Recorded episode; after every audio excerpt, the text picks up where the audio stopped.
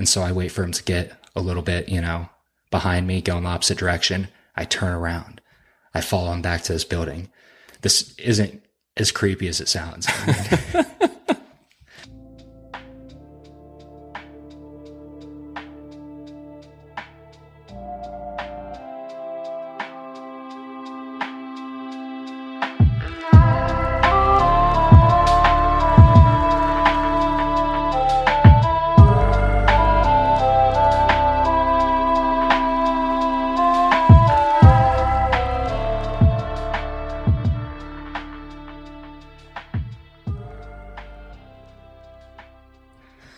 Welcome back to Slice of Life. It is me, your host, Zach Vaughn. I am joined today with like a tanned, olive skinned Latin Jesse Eisenberg who, who, who repairs things that fly and, and fights fires and, and builds night vision goggles and really, really everything. I mean, the, the, the, the scope of technical work that this man does and, and all of his weird little hobbies that he has his, his fingertips dipped into. It's like, um, it's like sometimes late at night, uh, when I can't sleep, I'm like, I wonder who composed the score of Ah, Real Monsters. And I'll end up on a Wikipedia page and I'll be like, now I know that. But instead of ending up on Wikipedia pages when he couldn't sleep as a child. He just ended up in popular mechanics books or whatever. And then he's like, I'm going to do um, all of these things forever. And he has. His name is Ryan Hoover. He has been a good friend of mine for a long time. Ryan, thank you so much for joining me today. Thanks for having me. First off, welcome home, buddy. Thanks. How's it feel being back in a state that isn't uh, burning? Um, it's nice. It's a good change of pace. That's not like a metaphor. Um, I mean, literally burning. Literally burning right now. Um, yeah, it's on the news. So yeah, Yeah. it's a it's an interesting transition going from working out in California and coming back here. I've I've found that my my driving kind of suffers. There's probably a lot of people in the Quad Cities that really dislike me right now. I'm a little bit aggressive by the time I get back. So Yeah. Um, they suck at driving here, man. I was, ha- I literally had that thought as I was driving here from work today, where I'm like, I'm going to get out uh, seven episodes of this podcast before somebody T-bones me and I die, which is going to be, I think, probably great uh, for like a, a cult classic sort of perspective of the podcast. I bet the it'll really numbers are something to it. yeah. really going to go up. But it is a matter of time. Every time that I'm driving here and I just watch how negligent people are, I'm just like, I'm. It's it's not a it's not a if it's a it's a win. a somebody's win. somebody's going to hit me.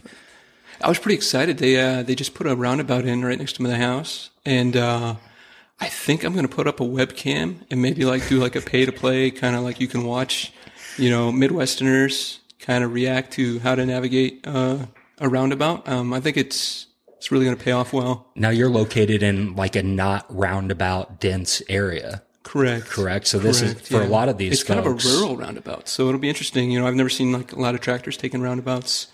Um, they might not. They might just drive straight over because they can do that. I don't know, but I think it's it's really going to pay off for me. It is it is interesting to to see somebody like approach a roundabout for the first time in their life and watch their little their little peanut sized brains be like, Yeah. this is just a circle. Do I just drive in it forever? I don't know if you remember, um, when we were out in Utah, they had a couple intersections that had the uh, the crossover lanes for turning left, where you would actually cross all the lanes of traffic and you'd be on the far left side.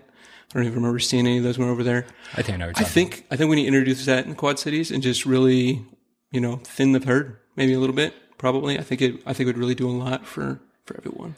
Yeah. So uh, it is survival of the fittest. You know. it is good to introduce things periodically within a society that that kind of gets those numbers trending downward. Right. Right. Um, and it, I mean, you, certain things don't they don't work as well as you have hoped for them to. I don't know if you heard about this whole pandemic thing that happened uh, yeah, I heard. I think I saw something on the news about that. Yeah.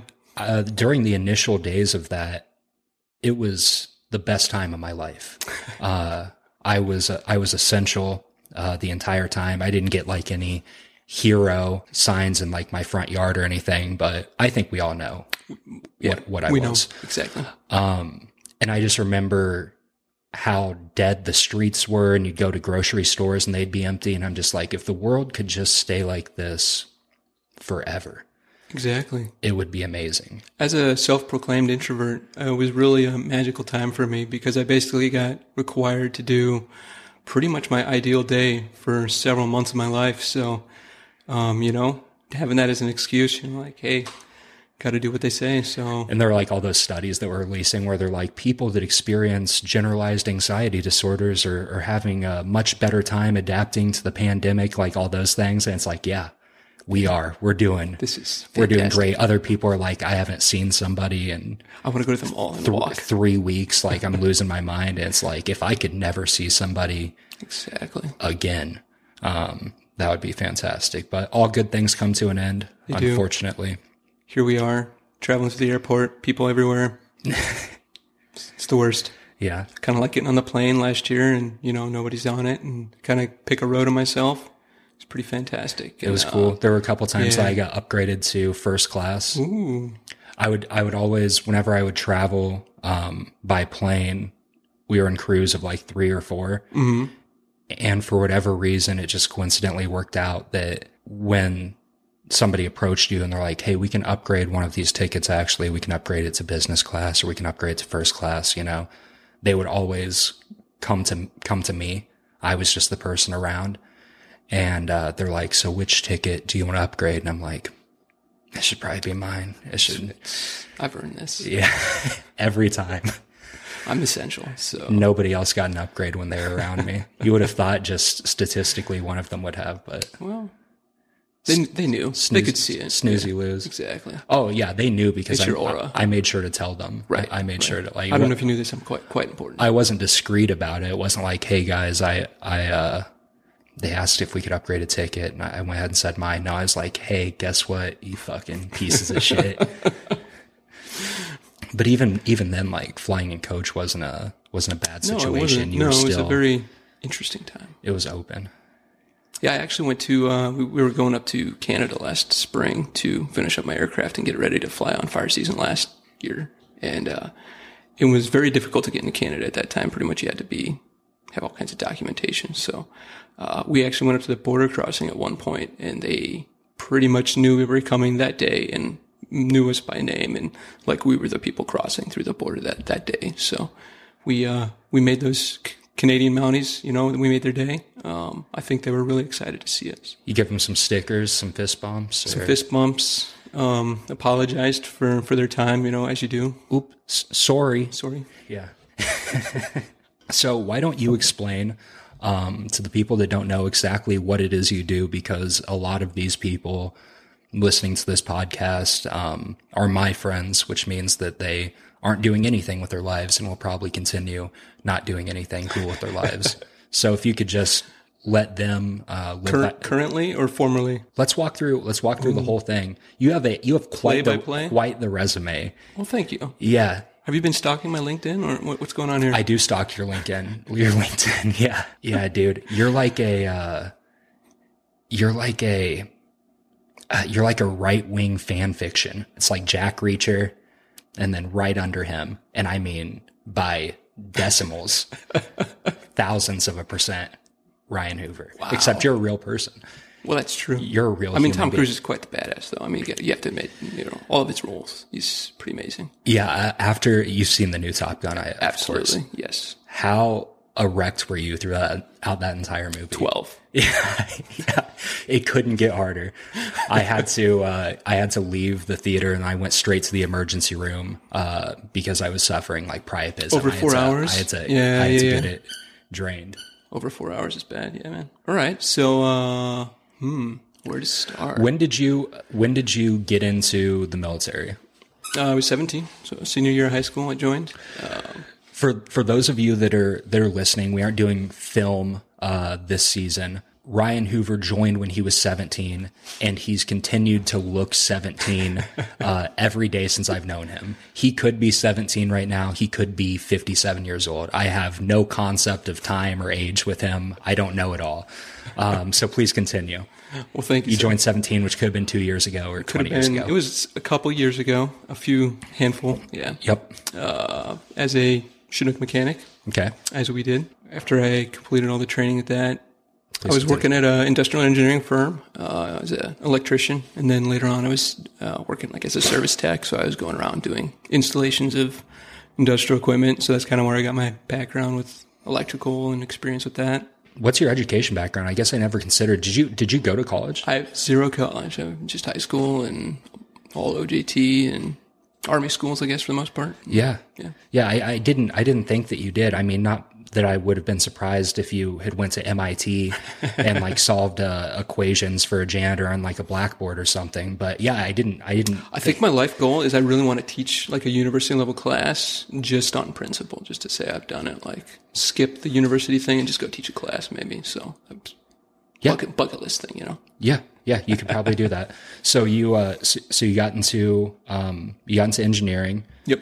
So I was doing that. Um, got a lot of experience doing that. Shortly thereafter, I think I did that for four years, four or five years, and then I uh, began working at the unit full time um, as an avionics tech. Doing that, so working on the Chinooks and the OH-58s we had out there, and kind of spent the next, ooh, I think it was 11 years out there full time at the facility, either working avionics or working on the Chinooks and the Lakotas.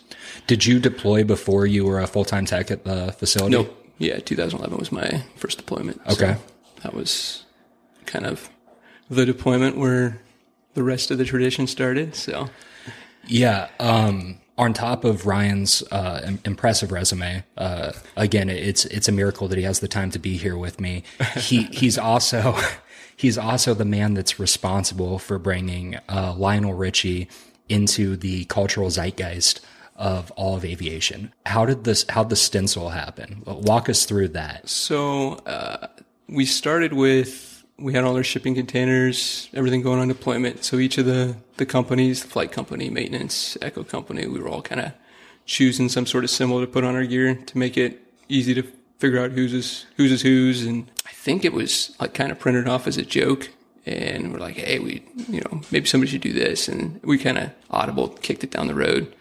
And uh, the original stencil, I think, said hello at the bottom, kind of the classic Yeah. Lionel Richie hello. And at some point while we're down at Fort Hood getting ready to mob, uh, I made it up and actually made it a stencil, and we kind of started spray painting around the area and putting it on stuff.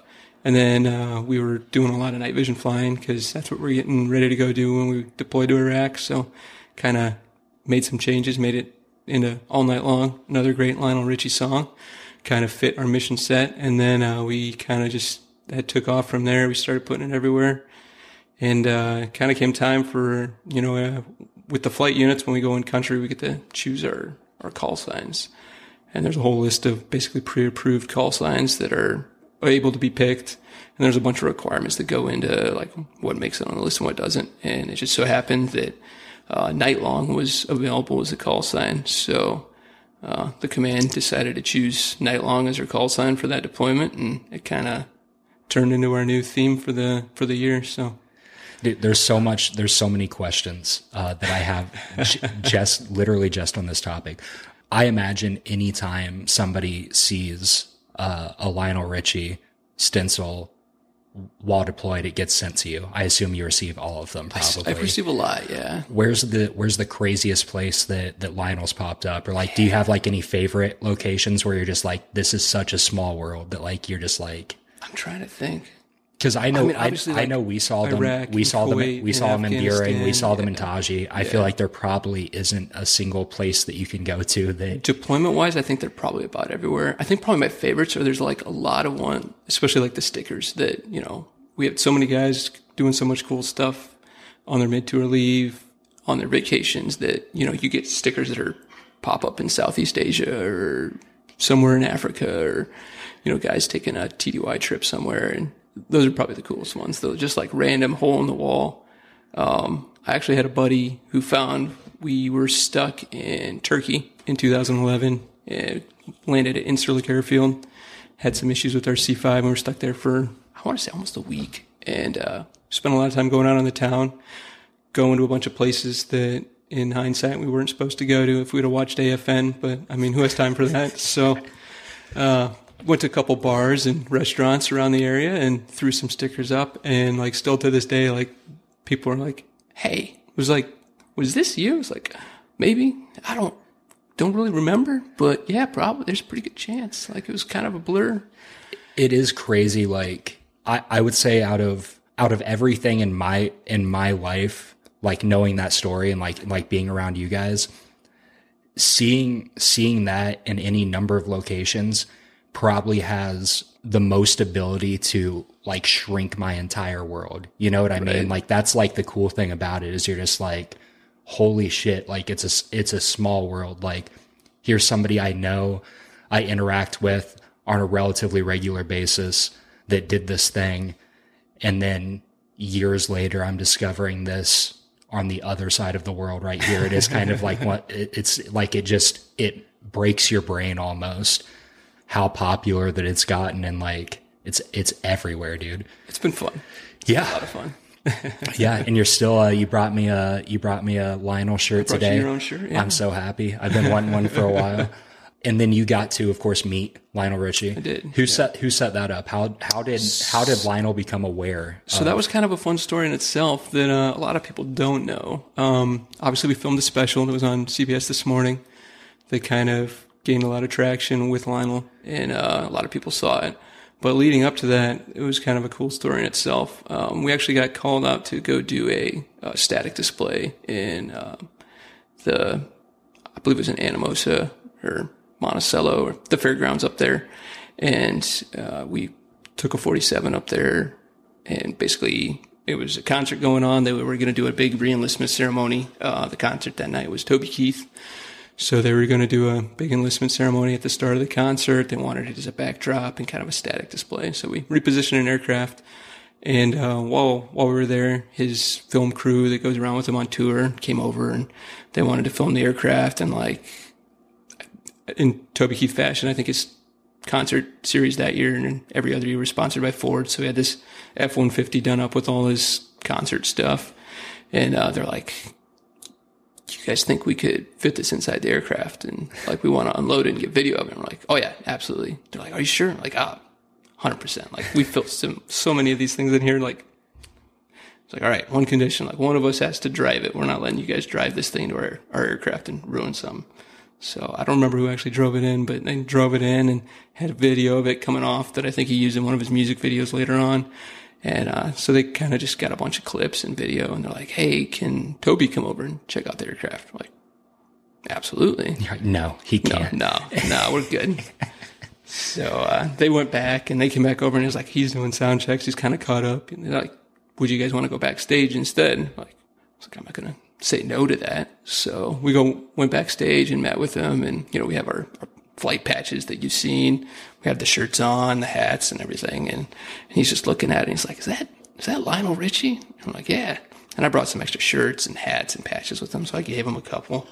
And he's like, "Can you guys hold it up? I want to take a picture." So he takes a picture with his cell phone, and then uh, a couple minutes later, he's like, "Hey, Lionel, Lionel really likes it. He wants to talk to you guys." I'm like, "Wait, what?" he's like, "Yeah." He's like, "I sent it to him. Like, he, he thinks it's pretty cool."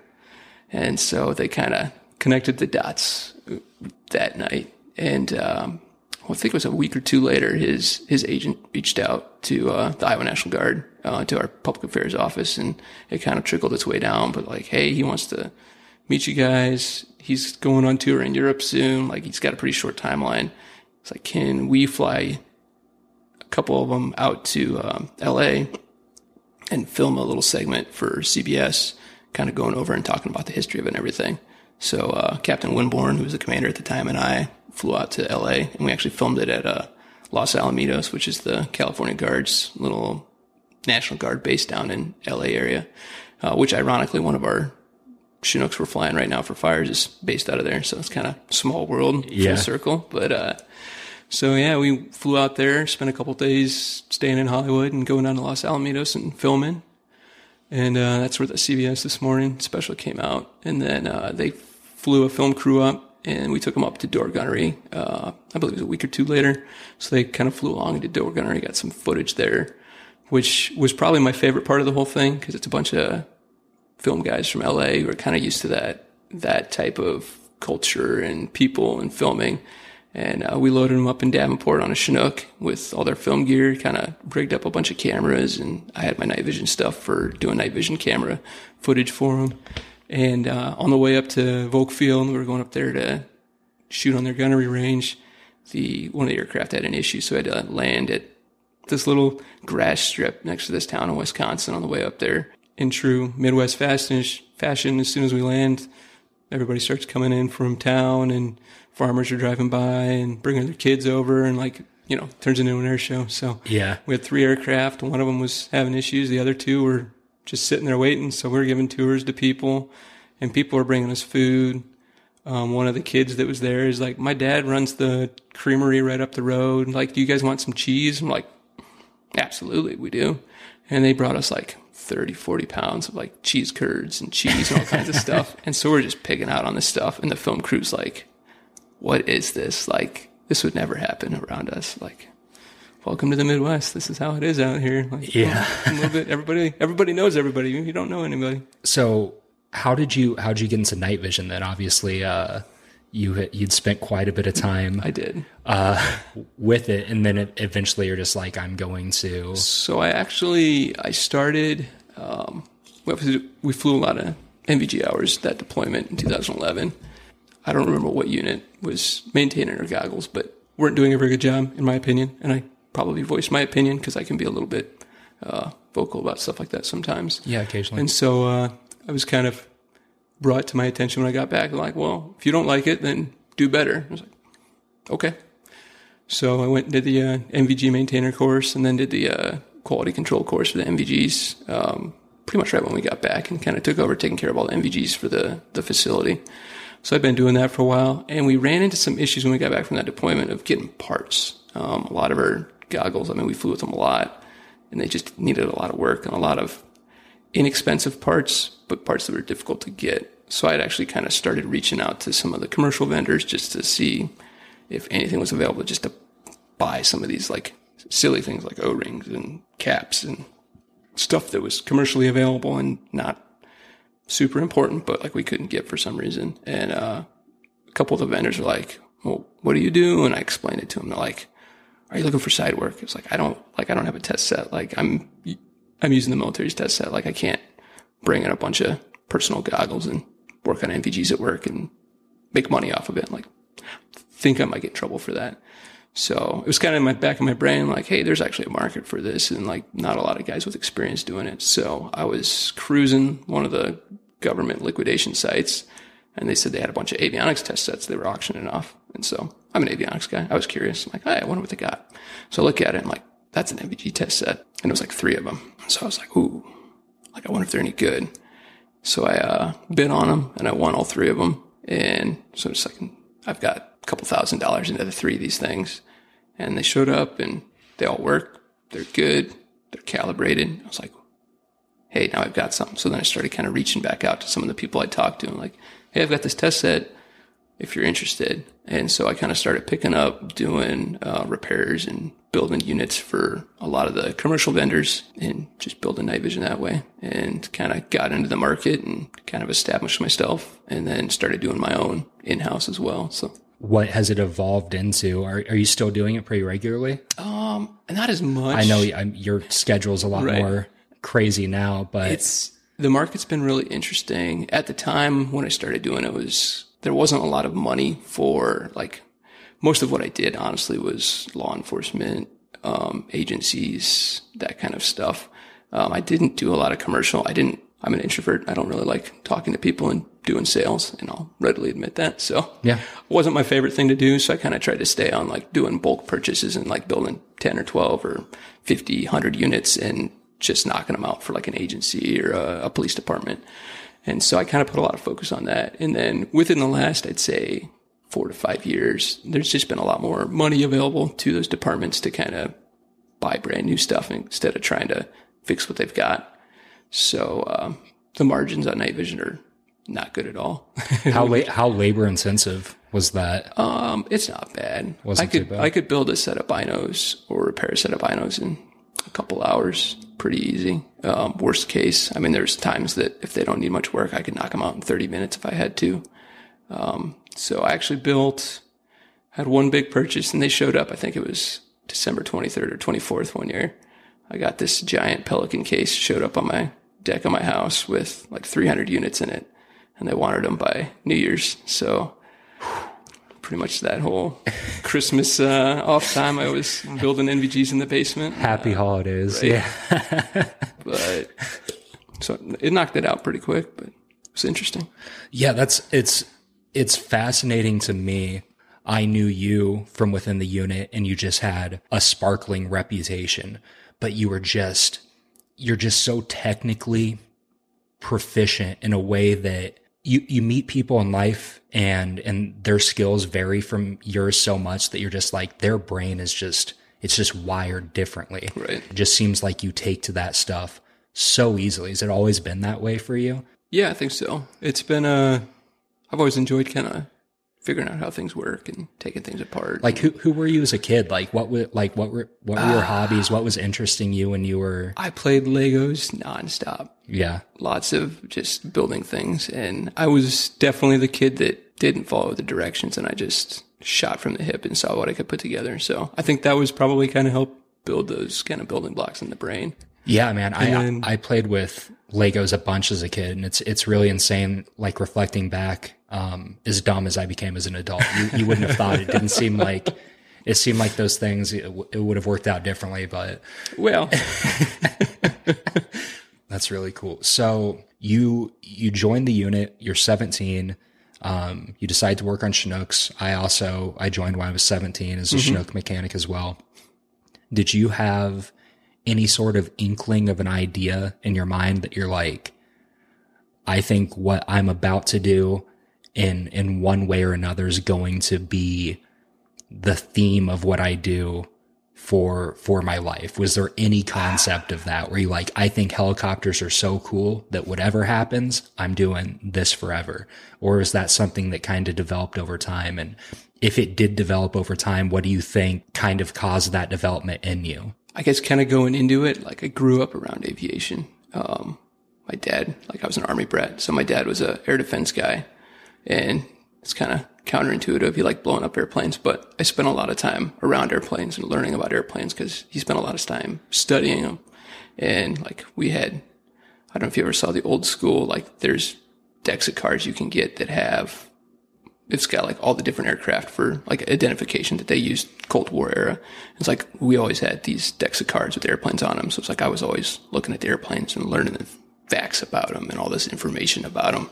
And then my both my grandparents or my grandpas were aviation. So my grandpa that lived here locally um, on the farm and ran the farm had an airplane. So I spent a lot of time going with him on flights, and he was t- he would take like me and my other boy cousins. We'd go to Dayton for the Air Force Museum, or we go up to Oshkosh, and so like I spent a lot of time with him, being around that portion of the industry. And then my grandpa down in Phoenix, which was my my dad's father, uh, he was a aviation engineer, so he was electrical engineer and built radar systems and did a lot of very technical stuff. And uh, kind of the cool thing with that was a lot of the projects he worked on were kind of prototype, one-off type of stuff, and most of them ended up down in Tucson. So um, a lot of times when we were out there visiting, we'd go down to Tucson to the the boneyard down there, and he'd walk around and point out stuff that he'd worked on and these little projects. And you know, you see these weird oddball planes, and he'd tell you some backstory about it. So it's like I kind of I grew up around that, and I knew I really liked aviation. Um, I guess I didn't really expect it to be what it's kind of turned into today, but it was a really interesting upbringing, and it's like I knew I knew it'd be something I would enjoy Yeah. going into it. Yeah, definitely. Um, I mean, you're all right at it, which I, I, I think I'm pretty okay. So the conversations that I had with you, first off, you're so incredibly quick witted and you have such a dry sense of humor. um, and that's, and that's coming from me, somebody that prides myself for my dry sense of humor and my ability to kind of roast others. Um, between you and Mac at the facility, we, we kind of constantly had to be on our toes. You know, there was probably still as, as an adult, I'm about to turn 30. If, if I make a post on Facebook to this day, I'm like, what about this post um, can Ryan berate and harass me? Uh, you just have to you just have to keep your head on a swivel. Some things some things don't fly, but you have some of the most capable of causing belly laughing stories that I had heard when we were uh, getting drunk in Utah.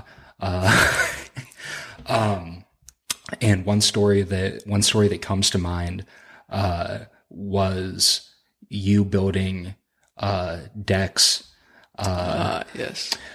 and I would I would love to hear that story again. I Oh, think alright. I think every person would love to hear uh, that story. The, the deck. So let's so let's walk us let's walk us through. Let's really set the scene. Where are you? Uh, when did this happen? The year is 2011. Beautiful Camp Taji, Iraq. Love it. Beautiful place. Real nice. I had a nice deck out there. Did you? Yeah. We did for a, a very short period of time. I'm sure you guys had similar living quarters. You had the the CHUs, the trailers, that with Yeah, multiple rooms. We were underneath um underneath the the concrete. oh, okay. Up by that. Yeah. Yeah.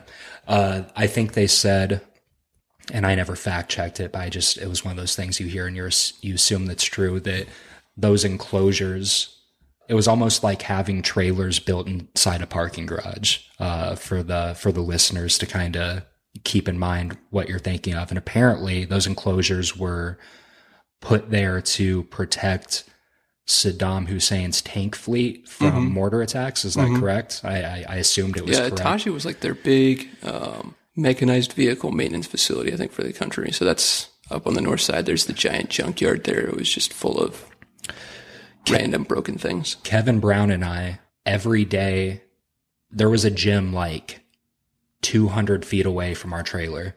We had a nice deck. We had a poker table. We'd have hookah nights out there. We'd get back from work in the morning and we would, at first we would go to this, um, this gym very, very close by to us. And eventually we started walking all the way across Taji, um, to this gym much further and more inconvenient to get to because that would allow us to walk through the trailers and the CHUs that um, countries like Australia and Scotland and stuff where where they were kind of staged at. And I referred to that area as Funland. Um, because what was all grim and bleak with what we were able to do in terms of decoration uh, in our area didn't exist for them. They didn't have those rules. There were, they had war trophies. Uh, they had, they had ordnance. They had outside mounted TVs, bars, cabanas, uh, full patios with swinging doors, deck lights. And I would, when I was in the, you know, the lowest of my days when I really needed a pick me up, I would just walk through uh, Funland on the way to the gym and I'd be like, wow, life sure seems cool for these guys. Uh, and that was, that was what, That's your little pick me up. um, and uh, Ryan attempted to build his own little fun land. I did. Um, mixed success, shall we say? Uh, I guess it really started. Where are we at statute limitations wise? All right, I, I'll, I'll let the, the rest of the individuals remain nameless Okay. um, for the purposes of this podcast. Um, we were at Fort Hood, uh, beautiful North Fort Hood, actually, uh, God's country. Um, the great place, The great place. exactly. I passed through. I can't remember what town I passed through the other day, but that's what they had on the, like their sign welcoming you to their town. That was close by. It's bold. I, can't remember, and I saw that, and it took me back, and I'm just like, In the best ways, I'm sure. I'm like, there's only one great place, And it's not. and and this isn't it. This is- we were at the great place. Uh, we were walking out to the airfield, and every day as we walked out to, to the airfield to the aircraft, um, there was a stop sign that was in the ditch. Somebody had hit it probably with a HEMTT or a Humvee or maybe one of those giant Longhorn that just runs around and knocks things over. I don't know. But there was a stop sign that sat in the ditch the majority of the time we were there. So it was the night before we were supposed to leave. Um, I was on the last C5 leaving with two of our aircraft. And so we were kind of the last holdouts there waiting to load up on the aircraft and head out. And the stop sign was still there. And I was like, we should we should take that. Like that would be a nice little little piece of home to kind of remind us, you know, what we're fighting for is the giant red US stop sign. So uh, we did. Okay. Um, As you do, you just acquire things. Somewhere I have a picture of me walking up to the C5 carrying the stop sign. I don't know what happened to it. I need to find it again because it was pretty epic. Um, and as soon as we got on the aircraft, they just died laughing, and they they enjoyed it as much as we did. So, so we I hauled this stop sign from from there to Spain. Got p- pictures of it in Spain, uh, to Turkey, to Kuwait. Uh, eventually ending up in in Taji. So we have the stop sign, and uh, in the CHU area, it was like all the enlisted guys, all the flight crew, flight engineers, door gunners, and stuff. We were all staying in the same area, so we'd all get back from mission. We all go outside, hang out, smoke, joke, whatever. And uh, I really liked the place to do it because it's basically just a sidewalk. And so we're like, we should build a deck, which turned into every time we flew somewhere looking for scraps of wood to build this deck out of because wood was kind of hard to come by. So anytime we're like hauling stuff, we're like scouting out for, for wood or like if we drop this off and we keep the pallet, we'll have some more wood. So we eventually uh, accumulate enough wood to start building this deck. And uh, we've got some pretty good deck builders on the crew. So they threw it together like proper solid deck, real nice. They throw it up. Well, when you got a deck, of course, you need to start decorating it. So stop signs, first thing on it. So it's dead center in the center of the deck, mounted at the end of the CHU. Um, throughout the course of the next couple weeks, uh, every time we fly somewhere, uh, another stop sign, or uh, I take that back. We only had one stop sign. Other signs start showing up. So we had some like NTV parking signs, um, some signs from various chow halls that were closed down or no longer in operation. Um, an employee of the month. Don't know who he was. I think he worked for KBR, but he was our employee of the month as well. Um, the Chow Hall on Taji that was on the south end was actually closed down. It had a, a large John boat uh, inside of it with Camp Taji painted on it. So that was on our deck.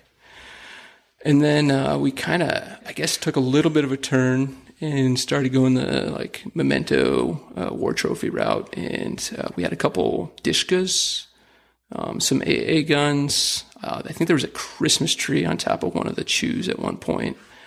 And uh, I think the one that maybe did us in was the Dishka on the roof with the flashing lights attached to the barrel. Was maybe the that might have been the, the straw that broke the proverbial camel's back. Um, needless to say, the the mayor's cell showed up. Still not quite sure what those people do. Like I, I think if I ever meet somebody and it's like, "What'd you do on deployment?" They're like, "I was in the mayor's cell." I'm I think I might just hit him. I think that is completely fair. The mayor's cell uh, located our deck somehow. Might have been the flashing arrow on the roof. I'm not sure, but they were not impressed. Uh, the MPs and got involved. Um, we went to the police station, gave our, our statements. Um, they were convinced that I had stolen this stop sign from somewhere on Taji, and because I had stolen it, now they had to post a guard there uh, to make sure nobody ran the intersection and killed somebody, which is good. Like we don't want anybody to just die in a traffic accident in Iraq. That'd be kind of unfortunate. Uh, however, he they didn't realize that. Um, I'm sure, as you've seen, pretty much all of these stop signs in Iraq have Arabic writing on them, and this one didn't. It had a Texas DOT sticker on the back of it. So I, I'm not saying they got the the highest ASVAB scores, but you know, Of course. Yes. But yeah, I uh, almost got an Article 15 for that one. Kind of me and one of the other gentlemen kind of took the fall for a lot of it, and I claim to have taken a lot of signs that I have no idea where they came from, but just kind of worked it out. And then we spent the next, uh, I think, 45 days building sandbags and uh, building bunkers, which was less than ideal in July in Iraq. However, made it through, so didn't lose any rank, didn't lose any money. It was kind of worked out. Yeah, it, it does. It does kind of work out that way. That story uh, tickles me in the aspect that I know a few of our listeners are going to understand, like exactly how bored uh, you get, um, and and the ways that your brain uh, entertains itself when when there's just nothing. There's just nothing to entertain you. Um, there was a period of time in that deployment where I got really into uh, this 1,000 piece jigsaw puzzle um, that was uh, out kind of back behind our break room when we were when we were still in Buehring, and uh, you know I'd sit down and I'd work on that puzzle a little bit every day, and it was my puzzle. I mean, it was I found the box. It wasn't it wasn't technically mine, but it was my puzzle, you know. And uh, I I go back there one day, and this uh, this this girl that wasn't attached to that wasn't our unit. She was a Chinook mechanic um, f- from another state, and she uh, she got pushed onto us. Um, she was working on it, and I'm like, man, that's that's my fucking that's my puzzle. You know, I've been I've been working on that thing for a while, um, and I didn't know I didn't know what to do to like to right that wrong. So I just took uh, a handful of pieces of that puzzle and just threw it away, and just let her Out of spite. just let her uh, get to the point where she almost completed it um, before she's like, I'm never going to be able to complete this. You could have done that or the uh, the old Monopoly flip when it doesn't go your way. I uh, that was how I, cho- I I chose to do it that way. I did a that deployment was really kind of like an exercise uh, in me learning the ways that I was able to push like my spiteful behavior in creative ways uh, that I think have benefited me as an adult. Um, I'm going to try telling this story without naming anyone. Uh, so I'm just going to say our friends. Um, but when we Can I guess or no? I don't think I don't think anyone. I mean, who's going to get in trouble? You know, is um, when we were in North Fort Hood, the first couple weeks we were there um, before we were gainfully employed. You know, before we were actually down doing our jobs on the, the airfield they had there. It kind of seemed like uh, nobody really fucking knew what they were doing. You know what I mean? And so it kind of seemed like we were creating our own schedules for for, uh, for a little bit of the time that we were there. Right. Here are things that need to be done that you need to accomplish. You know, just hopefully do them sometime. And one of those things was we had to go pick up um, our JLIST for you know all of our our MOPP gear, and we were in North Fort Hood in September this time. You know, it was still hot. It was uh, hotter than it should be because it's Texas. And the tent where they were issuing out the JLIST was like a mile walk from where we were staying. So I kept putting it off and putting it off. And one day I woke up and I go over to uh, one of our friends and I'm like, hey, man, do you want to walk with me to go pick this shit up? And he's like, yeah, sure. So we walk, we walk a mile to this tent and we get to this tent and it's it's empty. There's no one there except for for one kid who's like playing like Angry Birds on his phone. He has his feet kicked up on some boxes. He's just chilling, you know. And I walk up to him and I'm like, "Hey, man." I'm like, "Is this where we pick up our uh, our JLIST stuff?" And uh, he like sighs, like I'm inconveniencing him with this question. And he puts his phone down and he's like, "No." And he points over to a table where no one's at. And he's like, that's where you pick it up. And I'm like, oh, okay, well, hate to point it out to you, but no one's there, man. And he's like, they just left for lunch. So they'll be back when they're back. Like just, just instantly rude with me. And I said, uh, I said, okay. I'm like, do you have an idea of when they'll be back? You know, how long ago did they leave for lunch is kind of what I was Right. estimate, make an estimation. And he said, That seems like a question you can ask your squad leader. And I'm like, That doesn't make any sense, man. My squad leader doesn't know these people. How would he? he doesn't know when they left for lunch. You- You do, you know? I was furious, dude. I was fuming, you know, like steam was coming out of my ears.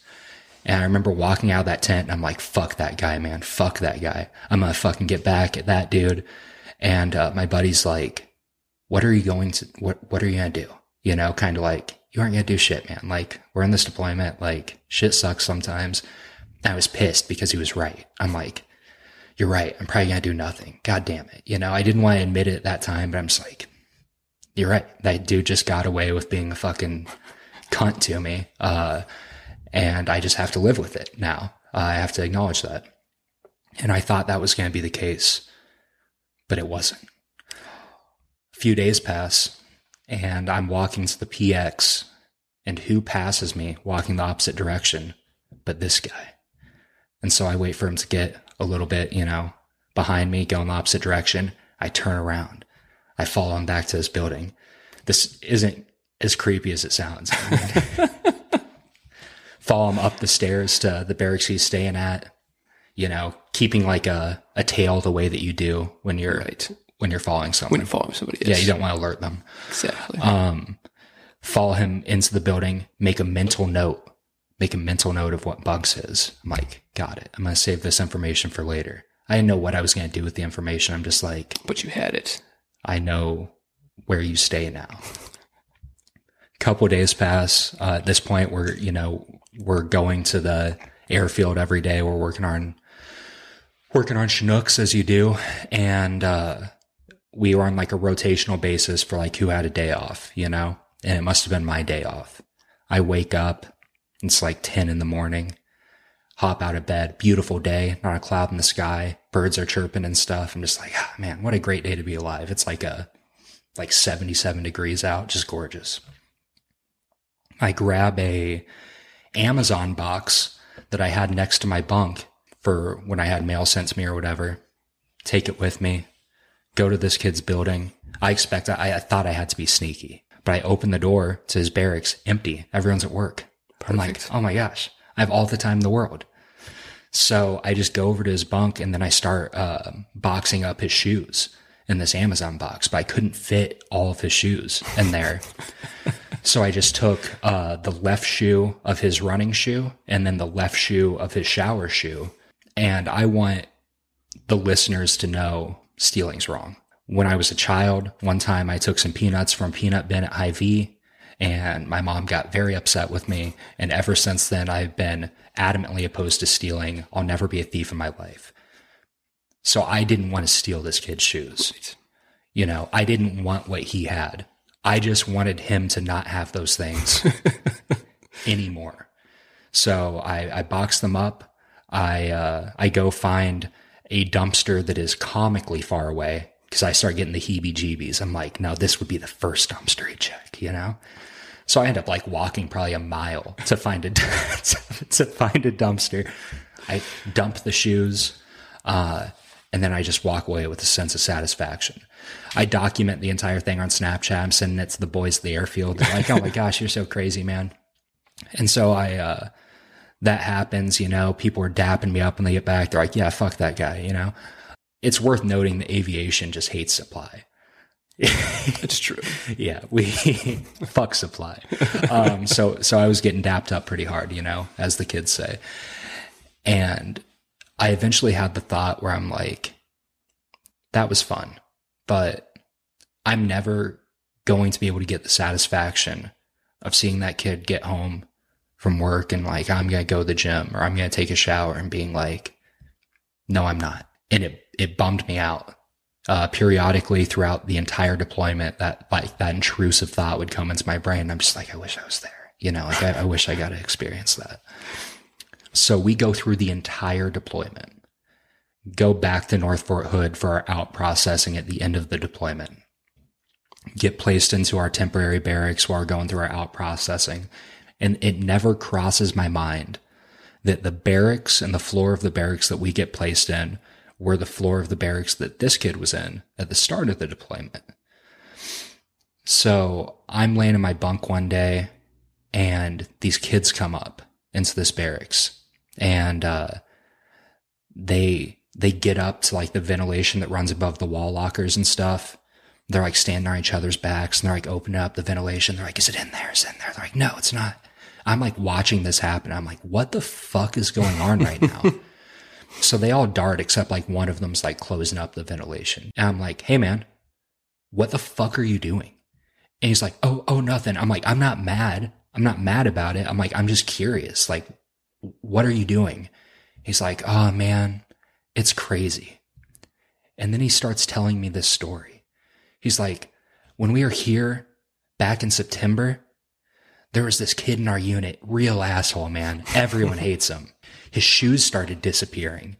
And he couldn't find, he's like going through this. And I look over at the bunk next to me and make eye contact with my, like, all my friends are like close by, you know? I make eye contact with them and I'm like, listen to this. And they start listening to this story and they're like, what the fuck is happening? one of them, one of our buddies is almost crying. He's like, he's like holding his stomach. He's in like pain, trying to like not laugh audibly. And I'm just listening to the, this kid tell this story in disbelief. And I'm like, oh man, dude, that's, that's crazy. I'm like, whatever happened with that? And he's like, it couldn't have happened at a worse time. He's like, we had a PT test the next day and then we had an arms inspection. He had to get transport all the way to South Fort Hood to get these new shoes, which was a nightmare. He almost missed the arms and he's like going through the fact that like by me taking this kid's shoes, it almost ruined the trajectory of his entire life. And I'm just like, this is the best thing that's ever happened to me.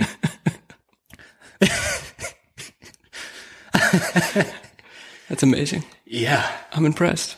Yeah. I had this one officer that I, I think he was in brigade staff, so he was on Taji, and he he was in aviation. I don't remember what his role was, but just real pain in the ass to work with. I think he was in the planning cell, and um, he came down to the aircraft and he was going home on TDY, and he kind of did the the faux pas of walking up to the aircraft and like leaving his bags at the back of the ramp so we could load them up for him. I was like, like, no, that's not how this works, man. So I kind of like pointed to him and he just kind of shrugged his shoulders and sat down and buckled up. So I threw him up. So when we got to where he was going, I'm pretty sure he was going to BIAP, uh, probably to fly out of country. So we dropped him off in Baghdad and, uh, you know, he expected his bags to be strapped down. So I assumed he needed help getting them off. So I uh, proceeded to pick them up and throw them as hard as I could off the back of the ramp, which I think took him by surprise with his duffel bag. But when I grabbed his laptop bag, like he had an extra bit of hustle in him that, that day. It was a little little bit of fear came through, a little twinkle of fear in his eye, like as I threw that thing like a frisbee as hard as I could off the back of the aircraft. But Yeah, man, you don't fuck with uh, flight crews. You don't fuck with people They're in control of your money. yeah, Um, you know, they're just there's there's etiquette. There's rules. There's etiquette. You know, you don't have to be an asshole to people. we were doing this uh, in 2011. Like everything was shutting down in the country, so a lot of ours were like we'd send all the aircraft to one base, and like in one night we go from it's fully staffed to things shut down and nobody's there.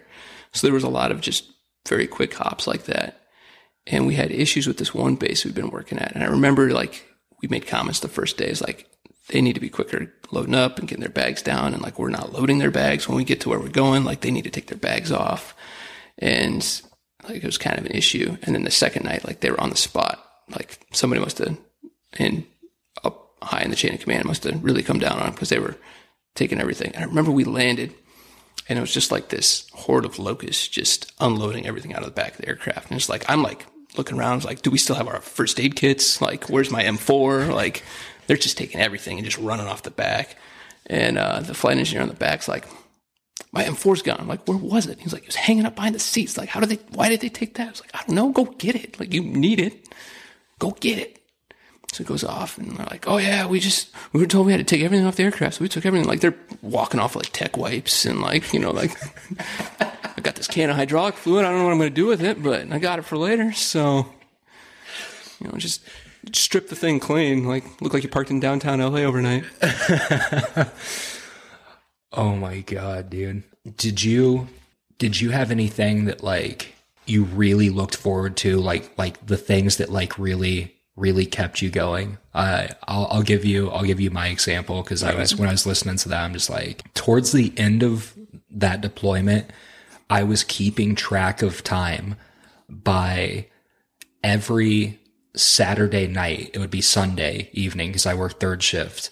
The DFAC would have waffles and they were, they were the best waffles I, I've ever had in my life. It would always be like, uh, some like 13 year old, like Iraqi child making them. that was my, my metric of time for like probably like three months. I'm like, there's only seven more waffles until we're out of here, boys. You know, like that kept me going. Like I would, I, I would be like excited about it. I would like, we would get to work that evening, like sit down in the break room for like a little bit before we like went out to do whatever we were doing that day. I'd be in the break room and be like, it's fucking waffle Sunday, guys. Like I think about those. I haven't I'll never have a waffle that good again in my entire life. There are times where I think about just going back to just Just make it a. just make Maybe it there's some nice VRBOs in Taji. I don't know. Yeah. Um, so do you have anything that was like, I know you guys got, so, like, what was your favorite care package? What was your favorite, care, package, you received? Wow. We received, I, I don't even remember how many. We had like the big cardboard boxes of Girl Scout cookies, and I would say dozens of them. Like the whole crew shack, the walls were lined with Girl Scout cookies. And I used to like grab an entire package of Thin Mints and crush them on a flight. And Girl Scout cookies were dope. yeah, that was, that was a big highlight. If anyone's listening to this and planning a care package right now, Girl Scout cookies. Girl Scout cookies are, yeah. Things we don't want hand sanitizer. Yeah, I don't want hard candy, you fucking psychopaths. I don't want a bag of Werther's originals. Like I don't I don't want the fucking leftover candy you had from three Halloweens ago that you're like, ah, these people are an afterthought. Let me send this shit. Like, Halloween. Let's get them candy corn. They'll love this. oh my god. A little memento from home. I put together a care package uh, for the boys this last deployment. Um, I uh, I felt like I was perfectly equipped to put together the best care package. Like I'm like I know I know experience. I know the things that I would want, Right. and I'm going to make this as good as it possibly could be for them. And so um, I filled it with uh, logs of ZYN pouches, cigars, pepperoni logs, beef jerky, uh, mouthwash. I can read between the lines. Yeah.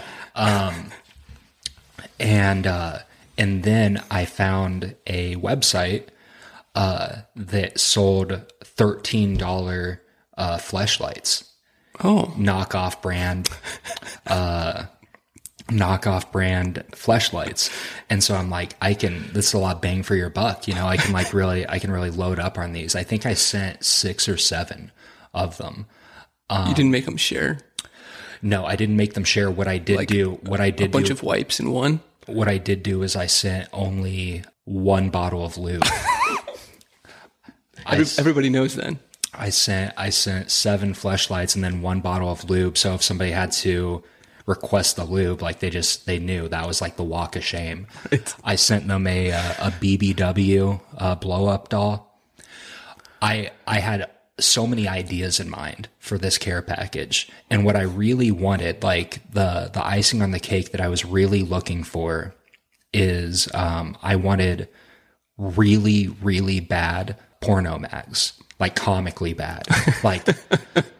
And so I got off work one day. I'd been kind of cultivating and putting together this care package for, you know, a, a couple weeks. Had been like my project for those last couple weeks. And I, I wanted to make sure that everything was, I covered all bases. And I went to the porn store right after work, which going to an adult store at 4 p.m. on a weekday is sad. It's it's sad. It's not the time that you go to one of those. Uh, I feel like that puts you in a very specific sort of clientele basis. When is the ideal time? I don't even. I don't. I imagine when it's dark out, at least you know. Just so nobody knows you're parking there. Uh, but I go there, I walk in, and I, I go over to like the magazine section, and I'm looking for specific bad magazines. You know what I mean? Like I, I just had ideas in mind, and none of all the magazines are just like magazines.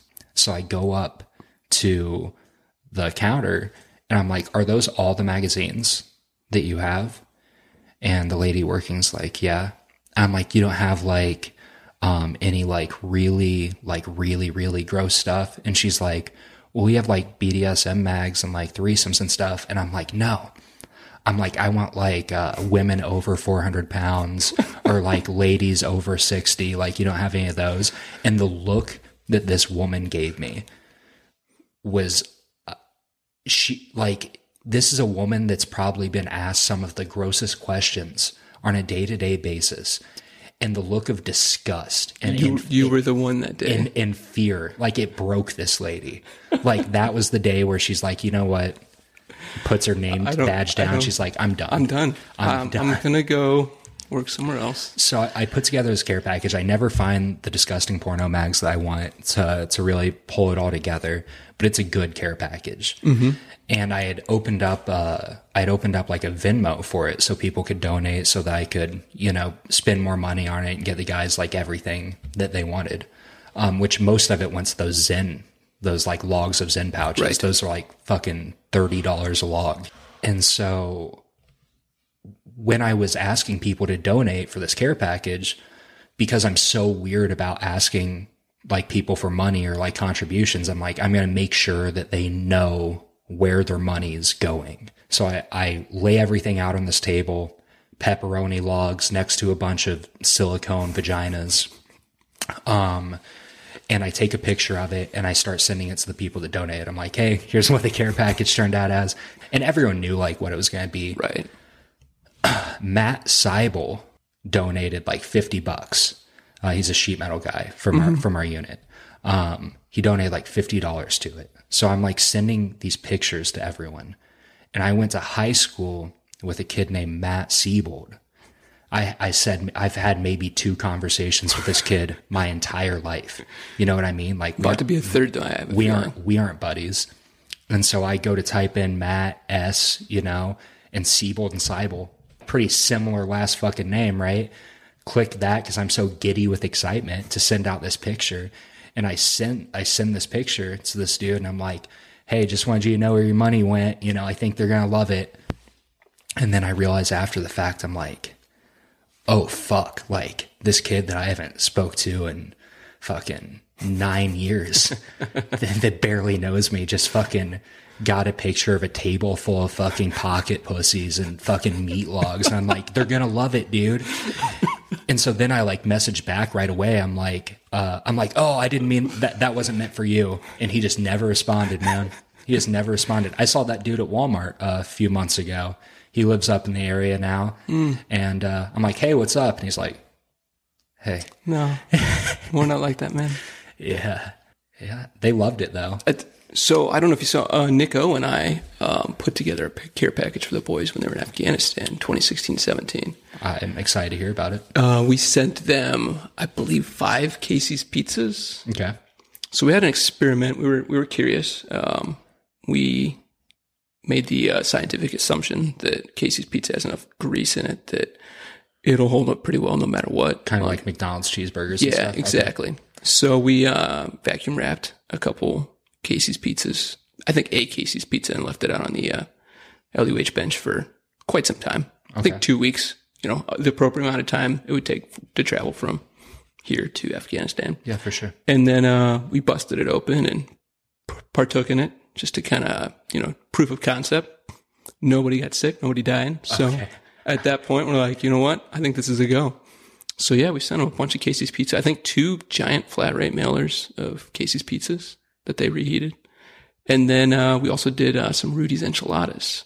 Not as exciting as meat logs and pocket pussies, apparently, but it, I think it was well received. A taste of a taste of a home. taste of home. Yeah. Yeah, yeah, definitely some more like practicality, definitely some more of like the things you actually want where like my package was like I mean I sent those I sent those pocket pussies coming from like the perspective of a man that like hasn't needed to fuck a like a pocket pussy in a long time. My like my brain wasn't deployed In a long time? my yeah in a long time. My brain wasn't deployment brain anymore. You know what i mean? Like i i couldn't even relate to like the idea of like having to like jerk off in like a 120 degree porta potty. Like those days were long gone.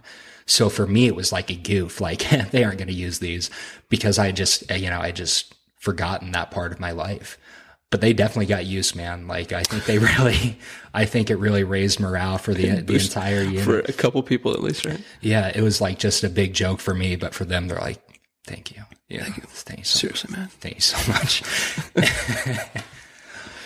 they all had, When I picked out your gift today, I kind of I walked in into Goodwill uh, looking for something to bring you, and um, I have never walked into a Goodwill and purchased a pineapple lamp with such confidence as I did today.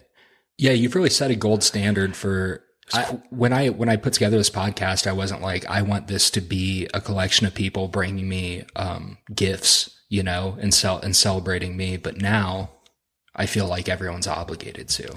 So I think moving forward, um, if, if you receive gifts, can we do kind of like a antique roadshow appraisal? Uh, maybe tell me a little bit about the history of the lamp. Why don't you? Why don't yeah? Why don't you tell the guest about the lamp right now? All right, so this is a uh, early '50s um, pineapple lamp. As you can see, it's got the uh, traditional orientation.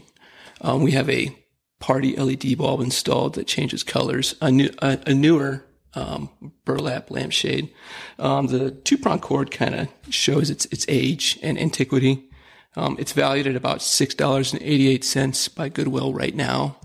Um, they also had the uh, the I would say less traditional, but maybe becoming more increasingly traditional upside down pineapple lamp available as well. Okay. I wasn't sure where you were trying to go with the podcast, so I picked the uh, uh, traditional orientation for you. Do you know that the pineapple is uh, the symbol of swingers? Uh, I do, in fact, yes.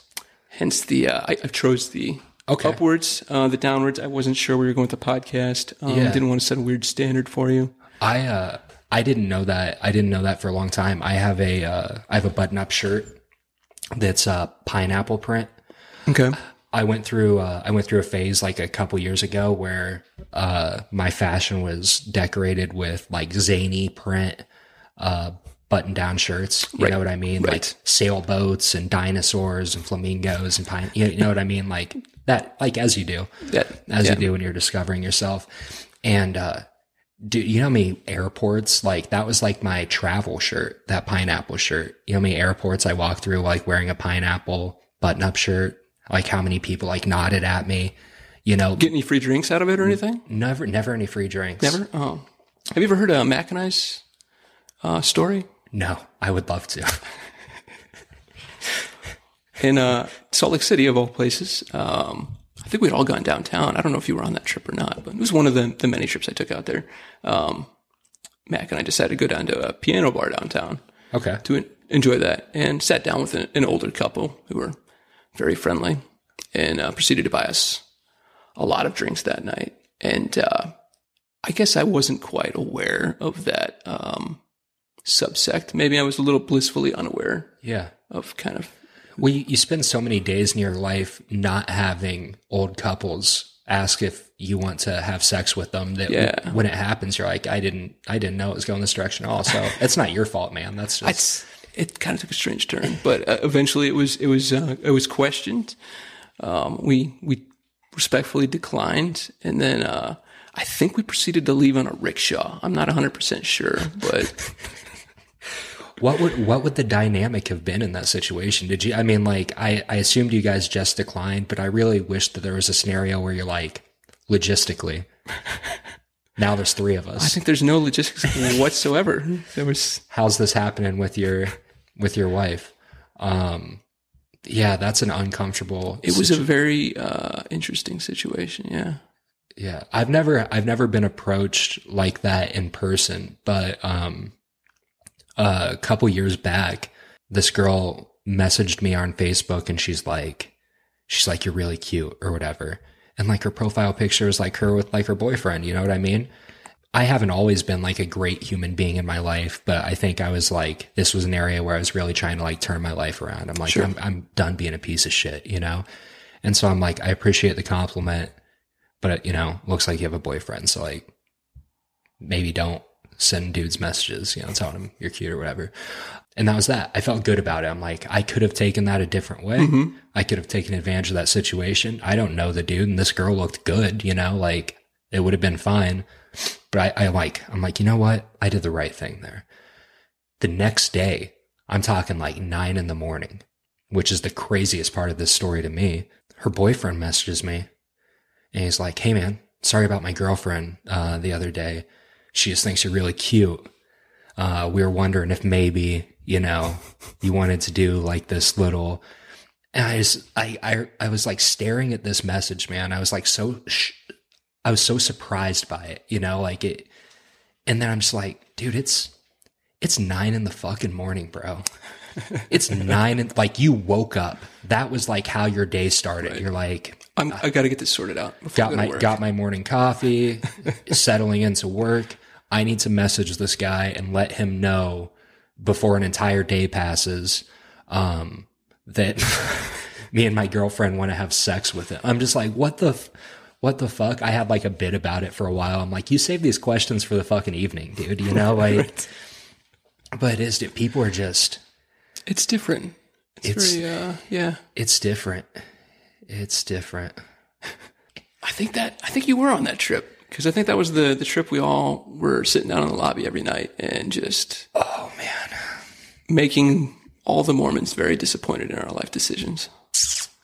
Yeah, that altitude, that altitude will, uh, it'll get to We ya. were uh, was that the trip we were trying to figure out the best ginger beer for Moscow mules? I think. Yeah, yeah, we drink a lot of I that trip, I think that might have been my first experience with Moscow mules and it's been like a a mainstay and like my I love a good Moscow mule now. Right. Really. Well, yeah, we would have to go to like those state run liquor stores and stuff. What Yeah. a weird state. It is a very strange thing. What a weird state. It was a weird time in my life. It was uh I love that trip. I I think about all the time. I'm like, I can't believe I'm getting paid to I can't believe I'm getting paid to be here. Settlemeyer and I almost died in the mountains. I thought he was uh you know, I thought he was outdoorsy enough that he could lead us through. And now he's a park ranger. Now he's now he's a park ranger. falling apart. We just didn't know what we were doing, you know? We're just like we we Ubered, you know, like we like picked up an Uber and I just assumed that if if you're in an Uber in Salt Lake City, Utah, I can be like, "Hey man, like wherever you take people all the time to go on hikes, just take us there, you know?" right. And this was like the one Uber driver. It's like, I have no concept of any of that. And so we're just like pointing around. We're like, that, this seems like a place that we could probably do it. And he like drops us off on private property. we're like walking around like this place. And eventually somebody's like, Hey, this is my home. We're like, Oh, sorry, man. Nice place. So then we just like walk up the street like a little bit further and start climbing a mountain. Man, no cell service. Our uh, phones are dying. Boots are soaked. This is a good time, man. That was a good time. I love Utah. I love, I think about I think about going back all the time. He gave me Colorado vibes, but like with probably none of like the massive influx of people that Colorado has in it. Right. You right. know, like a more desolate, like like a like an introvert's Colorado. I kind of enjoyed that. Like you could go like any direction from there. It's like you could go south and you're like into like Moab, or you could go west and be over in like the Salt Flats, Big Desert area. What so what do you what do you like doing now that you're uh you're traveling for work when you have like free time and stuff out in California? How do you like entertain yourself? So last year I didn't do a good job of it. I kind of worked, came home, didn't really take advantage of anything. So spent basically all of last year in LA. In pretty cool part. Didn't visit one porn set. No. Now I've been to all of them. I frequent them all. I, So we were actually at the bar. Um, there's a little brewery, pizza place just down the road from where we stay right now. And we, on crew change night, we'd all go down there and have pizza and beer and stuff. And we walked in there the one night and they're like, you guys just get done filming. Like, what? Like, oh, the, the Chippendale stuff. You guys over there filming the Chippendale stuff? I was like, all right. hell yeah, dude. Like, are we filming or are we like, like the guys behind this the scene holding the mic boom? Like, what what what, what are you thinking here, Mr. Bartender? Because you're about to get a really good tip, depending on how you answer this question. He says that to every single person he that walks in. absolutely, one hundred percent. Two people walking after, like, "Hey, you guys, just get back from filming Chippendales." I'm like, I'm gonna leave this guy a great tip. What a cheat code, dude! Like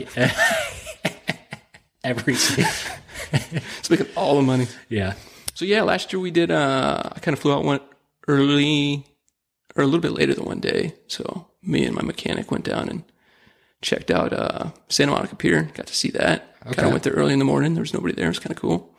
So this year I'm trying to do a little bit more. So I just uh backpacked Catalina last week. yeah. I saw that. It was fun. I saw that. It looked beautiful. It was very pretty. It looks beautiful. It was intense, but it was a good time. Cool. I uh, do you have like a little bucket list of things that you want to do? You want to go deep sea fishing out there? I do kind of want to go deep. Dude, sea I've always wanted to go deep sea fishing. So so bad, so badly. One of our firefighters who works with us a lot. He uh, he goes offshore fishing a lot, and he'll bring in tuna and stuff in the morning, and oh, it's the best. Like Just makes just you, caught it the day before. just makes you like tuna steaks and stuff. right. yeah. Make some sushi like Yeah. right there at work. It's, Amazing. It's rough. It's the worst. Jesus Christ. Yeah, it seems like a great life. And now you work with uh every person. You're just like I'm bringing some people over, all of them. recruiting people. Have you reached out to Mac? Have you been like, hey, Hey, bud, what you doing? yeah, I should. yeah, You could come do it. Be done fun. being a butcher? I think about it, man. I think about it. I uh, it's weird. Like the only constraint that I have in terms of traveling, because I I enjoyed it when I was when I was doing it for work. Um, it's just this. It's just this fucking dog. He's literally it. He's like the, um, and it's it's it's so funny to say, and like there are times I get like embarrassed to say it, and it's just like, man, you know, like I just feel like he already made it through like a deployment without me, and then he made it through like the nine month period of time that I was gone like three weeks, like out of every month. I'm just like, he's only gonna be here for like a little bit, you know. I might as well like kick it with him, but uh, he's literally like the amount of the amount of financial successes that would have been introduced into my life if I wasn't literally just an owner of a farm raised golden retriever. we, you know, that like can't drink water too fast without like throwing up all over himself. it's silly to think about, but uh, he is. I, I'm loyal to him. Good. You know, I'm loyal to my dog. That's really about it. Maybe I'll just get rid of him. You know, there are times where I'm like, I have to dust mop this place like every day.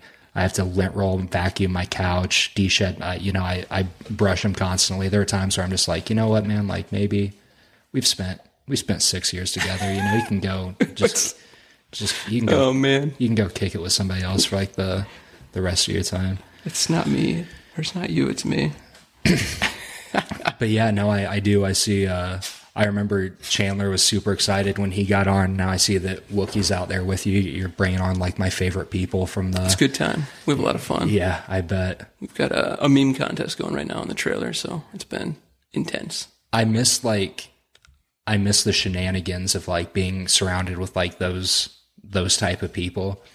And whenever I kind of start like bringing any like wackiness or like silliness into like my job now, and realize that I'm surrounded with like normal adults with like a, a normal spectrum of like emotion and like humor. Without Asperger's, like the rest of us. Yeah, yeah, exactly.